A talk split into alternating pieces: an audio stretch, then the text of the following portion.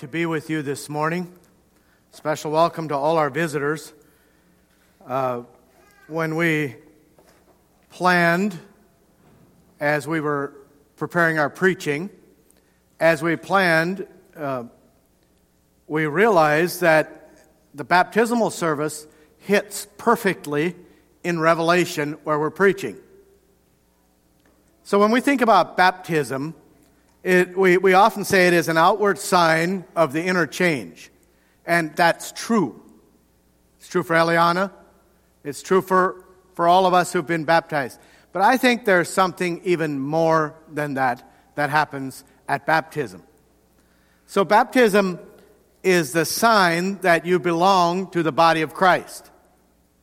It's the, it's the sealing, if you want to call it that. It's the time when you pledge your allegiance to the body of Christ.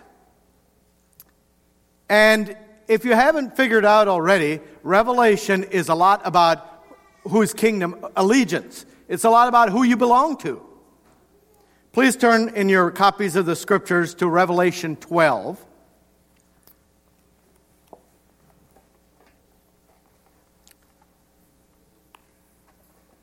And we are uh, nearly central in Revelation now.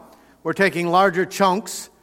But this is, uh, this is chapter 12 and, and 13 and parts of 14, especially chapter 12, are what, what is called a bridging narrative.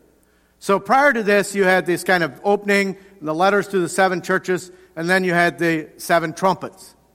And then now there's a bridge. And the bridge is what? It's the central theme. It is the middle of the book. It is what Paul, uh, John has been working on to bring us to. And, and so he, he uses this narrative, this, this portion, to, to bridge into the, the, the next part, which is the seven seals, and then the final look into the throne room. Um, and now, I also need to tell you a story.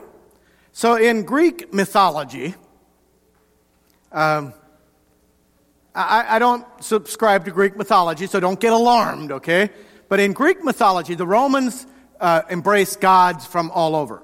So the, the world in which uh, Paul and John and Peter and the early church moved is a Roman world. And in that world, they saw statues of gods everywhere they went. And particular Caesars, particular rulers, would embrace certain gods that they thought were their gods. And in the case of Nero, it was Apollo. Nero embraced Apollo as his central god, kind of the, where all the other Greek gods would, would originate from. And, uh, or, or is, is how his world worked. And uh, Apollo in Greek mythology is the son of Zeus. And, uh, and before he is born, before Apollo is born, another Greek god named Python, it's a snake, a dragon, decides to kill the mother and the unborn child, Apollo, because he knows that Apollo will someday rule over him. And he tries. But Zeus removes the mother and child and sends them away where the son can be born free. Apollo is, by the way, mentioned in other places in Scripture. He is the one who holds the world on his shoulder. In Hebrews 1, there's this wonderful way where the writer of Hebrews says, the, the whole world is sustained, held by Christ. And every Greek reader, every Jewish reader understood that they're referring to this statue of Apollo that they would see and that Jesus is bigger than Apollo. Now, read with me or follow along in Revelation 12. Then I witnessed in heaven an event of great significance. I saw a woman clothed with the sun, with the moon beneath her feet, and a crown of 12 stars on her head. She was pregnant, and she cried out because, because of her labor pains and the agony of giving birth. Then I witnessed in heaven another significant event. I saw a large red dragon with seven heads and ten horns. By the way, Python is often depicted with many heads. With seven crowns on his head, his tail swept away one third of the stars in the sky and threw them to the earth. He stood in front of the woman as she was about to give birth, ready to devour her baby as soon it was, as it was born. She gave birth to her son, who was to rule all nations with an iron rod. And her child was snatched away from the dragon and was caught up to God and to his throne. And the woman fled into the wilderness where God had prepared a place for her, place to care for her for 1260 days. Then there was war in heaven. Michael and his angels fought against the dragon and his angels. And the dragon lost the battle.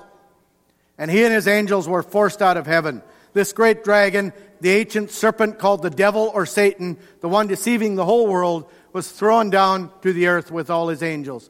Then I heard a loud shout, a loud voice shouting across the heavens. It has come at last. Salvation and power and the kingdom of our God and the authority of his Christ for the accuser of our brothers and sisters has been thrown down to earth, the one who accuses them before our God day and night. And they have defeated him by the blood of the Lamb and by their testimony, and they did not love their lives so much that they were afraid to die. Therefore rejoice, O heavens, and you who lived in heaven rejoice. But terror will come on the earth and sea, for the devil has come down to you in great anger, knowing that he has little time. When the dragon realized that he had been thrown down to earth, he pursued the woman who had given birth to the male child. But she was given two wings like those of a great eagle, so she could fly to the place prepared for her in the wilderness. There she would be cared for and protected from the dragon for a time, times, and half a time. Then the dragon tried to drown the woman with a flood of water that flowed from his mouth. But the earth helped her by opening its mouth and swallowing the river that gushed out from the mouth of the dragon. And the dragon was angry at the woman and declared war against the rest of her children, all who keep God's commandments and maintain their testimony for Jesus Christ. Then the dragon stood on the shore beside the sea. And I saw a beast rising up out of the sea. It has seven heads and ten horns, with ten crowns on the horns. And, each writ- and written on each head were names that blaspheme God. This beast looked like a leopard but it had the feet of a bear and the mouth of a lion. And the dragon gave the beast his own power and throne and great authority. And I saw that one of the heads of the beast seemed wounded beyond recovery, but the fatal wound was healed. The whole world marveled at this miracle and gave allegiance to the beast. They worshiped the dragon for giving the beast such power, and they also worshiped the beast. Who is as great as the beast? They exclaimed. Who is able to fight against him? Then the beast was allowed to speak great blasphemies against God, and he was given great authority to do what he wanted for 42 months. And he spoke terrible words of blasphemy against God, slandering his name and, and his dwelling, that is, those who dwell in heaven. And the beast was allowed to wage war against God's holy people and to conquer them. And he was given authority to rule over every tribe, people, and language and nation. And all the people who belong to this world worship the beast. They are the ones whose names were not written in the book of life that belonged to the Lamb who was slain before the world was made. Anyone with ears to hear should listen and understand. Anyone who is destined for prison will be taken to prison. Anyone who is destined to die by the sword will die by the sword. This means that God's holy people must endure persecution patiently and remain faithful. I would love to keep reading. This is rich stuff. This is powerful things. Now, lest you think I've lost my mind, it, this, is, this is the things that have sustained God's people through the years. And, uh, and why did I tell you the story about Greek mythology? By the way, did you read it in here? Yeah. But, but so, so John, this is a time period when Nero is at his height and the Roman Empire is at its height. And John is equating the political power of the day to Apollo and, and, and or to the beast. And he's saying the beast, and, and it's, it's not subtle. John is not trying to be subtle. He is saying that there are kingdoms in this world who want to devour the kingdom of Jesus. As I was reading this, I, I, it suddenly struck me how bound we are by time. We want to assign dates. When we read 42 months, you immediately do the math and you try to figure out when is that 40. You know, that's not the world uh, that they, it's, these things are symbolic. So don't try to impose our world onto that. But understand that this is about something much bigger. It is about the great cosmic battle. And, and not only are there uh, kind of this uh, Greek mythology and, and and why would John include that? Why would the writer of Hebrews include that? It's what their people understood. They understood that the powers of, that, that these stories that they had heard of Apollo, and that Jesus is bigger than Apollo, and that, that Jesus uh, brings life to the world, and in, in, in, their, in a small way, how Apollo brought life to his world, Jesus, in a much bigger way, brings life to the world. And, and so he's, he's comparing systems, he's comparing worlds, and he's saying, uh, and, and, it's also this kind of narrative uh, of all of history is included in this chapter. When did Satan fall from heaven? Is it before creation, during creation, or after creation? No one knows for sure, but he did. And you saw that. The great dragon swept down a third of the stars, the angels in heaven. And so it's this kind of great cosmic battle. And Satan's one intention is this to devour the kingdom of God. Satan's one intention is to steal, to kill, and destroy. And when you look at this, when you look at a passage like this, step back from it long enough to say, what's the ultimate aim of this passage? The ultimate aim of this passage is to show us there are two kingdoms, and, and uh, there are two kingdoms in, in this world. One is the kingdom of Jesus, and the other is the kingdom of darkness. And uh, I, I regret to inform you that all political kingdoms fit into the latter. It's very clear when you read Revelation and other places that, and, and when we think about baptism and we think about allegiances, this is about committing ourselves to a, an allegiance to the kingdom of Christ. And, and so, so think about this. So, and, and then there is great, obviously, Jesus is coming to earth here. And, and, and so the nativity is here. And so you have creation and, the, and how man was created. And this is the answer to Genesis 3, where, where, uh, where God tells Satan the, uh, and, and Adam and Eve that you are going to, you will, you will bite his heel, but he will crush your head. And so the offspring of this child, Jesus, crushes the head of Satan. Right here. It's right here.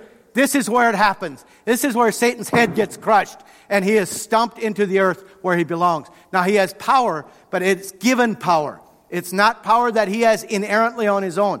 You notice how many times it says uh, he was allowed to wage war against God's holy people. At some point, that is going to stop, and he will no longer be allowed to wage war against God's holy people. And you notice how often in Revelation there are these things about the marks on the foreheads and the Lamb's book of life. These are about allegiances. And a little later it talks about the uh, 666, which is everyone's loves to figure out, try to figure out what 666 is. My mother, sorry, I shouldn't say who it was, but she, I don't think she listens. So my mother uh, once informed me that 666 is www, World Wide Web.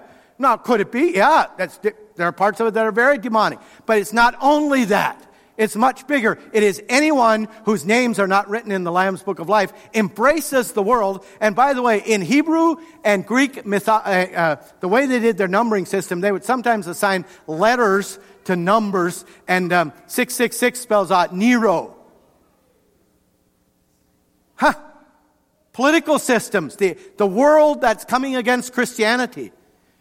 And, and so, uh, when I kind of step back from this passage far enough to say what's really going on here, I, I see uh, several main things. First of all, salvation is come to the earth in the form of Jesus Christ. Salvation is come to the earth in the form of Jesus Christ. Isn't that beautiful? Come on. Salvation is come to earth in the form of Jesus Christ. It's a person. It's not a system. He, he's relational. He wants something. And that salvation demands something from us. Salvation demands something from its people. And it's simple. It demands allegiance. No man look, putting his hand to the plow and looking back is fit for the kingdom of heaven. You cannot be good, you can't be partially Christian and partially unchristian. You can't have allegiances to two kingdoms. You don't make a good soldier. And so, when you think about, about that, so salvation has come in the form of Jesus Christ, and, and that salvation demands something from us. And when, too often we make the mistake of looking at these passages and trying to figure out the minutiae. Step away from it and say, what's really happening here? What's really happening here is that God is showing us how He is going to destroy the kingdom of darkness. And, and praise be to Jesus, this is comforting to those of us whose names are written in the Lamb's book of life. There's something very powerful about saying, in the end, we win. In the end, we win. And Eliana is making that commitment today at saying, I am part of the kingdom that in the end will win. His head will be crushed. Python will be killed. The serpent will be delivered into the place he belongs. But until then, we have some responsibility about how we should live. Notice what it says in, uh, in chapter 12, verse 11. And they have conquered him, and the day is us. The day is us. They're the ones born of Jesus Christ. The ones born of Jesus Christ have conquered him with three things by the blood of the Lamb. And this is not some magic potion that when we come up to a certain place in life, we're supposed to pray a prayer that includes the words, the blood of Jesus. It's not a magic potion. It's not something that, that uh, we suddenly we declare over ourselves. It is something that is really practical. It means our sins are forgiven. The blood of Jesus Christ forgives, brings, offers forgiveness, it, it offers the blood necessary for the sins we have committed. So, what would it look like if you lived as though you were forgiven? I think one of the challenges for us is to live as though we're forgiven rather as we're sinners. Now, do we need to own our sin? Yes, all that. But when we live as though we're forgiven, we understand the horrible price it took to bring us to this place, and it should change us. And then it says, so we, are, we, are, we overcome him by the blood of the Lamb. And by the way, Scripture does not say that God forgets our sins as much as he removes them. He also just doesn't cover them, he removes them. He doesn't just cover our sins, he removes them. That says the word of their testimony. In a few minutes, Eliana is going to come up here and share her testimony. And I'm sure that when she does that, that this coming week, she is going to face challenges that directly address what she said this morning. That's just the way it is. But when we speak about how Jesus has brought deliverance to us, when we speak about the ways in which God is moving in our lives, as imperfect as it is, we bring honor to the one who is freeing us from the power of sin. And when that happens, Satan is angry. So they overcame him by the blood of the Lamb, by the word of their testimony, and by their, by their willingness to not love their own lives to death. What does it mean to love our own lives? When we think about loving our own lives, it, it, is, it, it looks like I'm going to look out for Marcus. I'm going to look out for my own agenda. I don't care what it is, I'm going to get what I want. It's loving our own lives. But it also means are we willing to ultimately live and die for Jesus?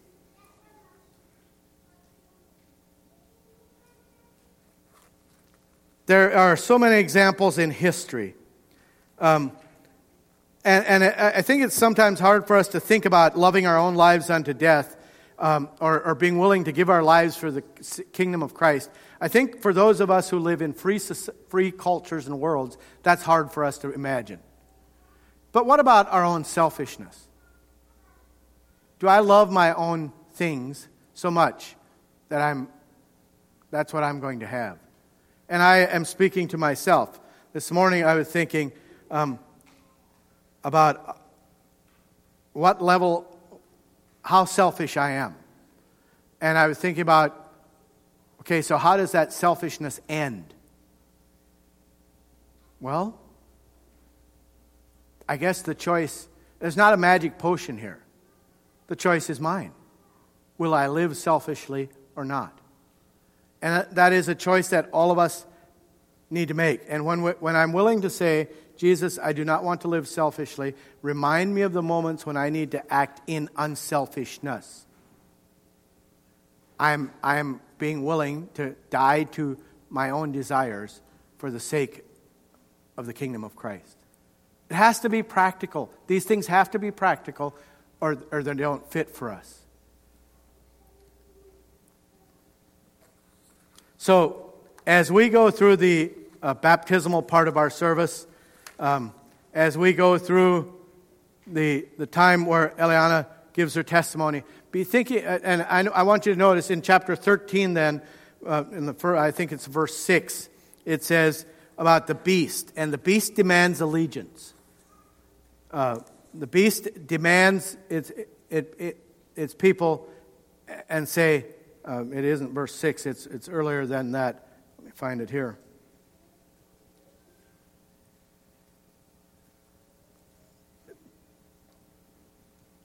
And he's given great authority. In the, in the uh, Immersed Bible, it says, The whole world marveled at this miracle and gave allegiance to the beast.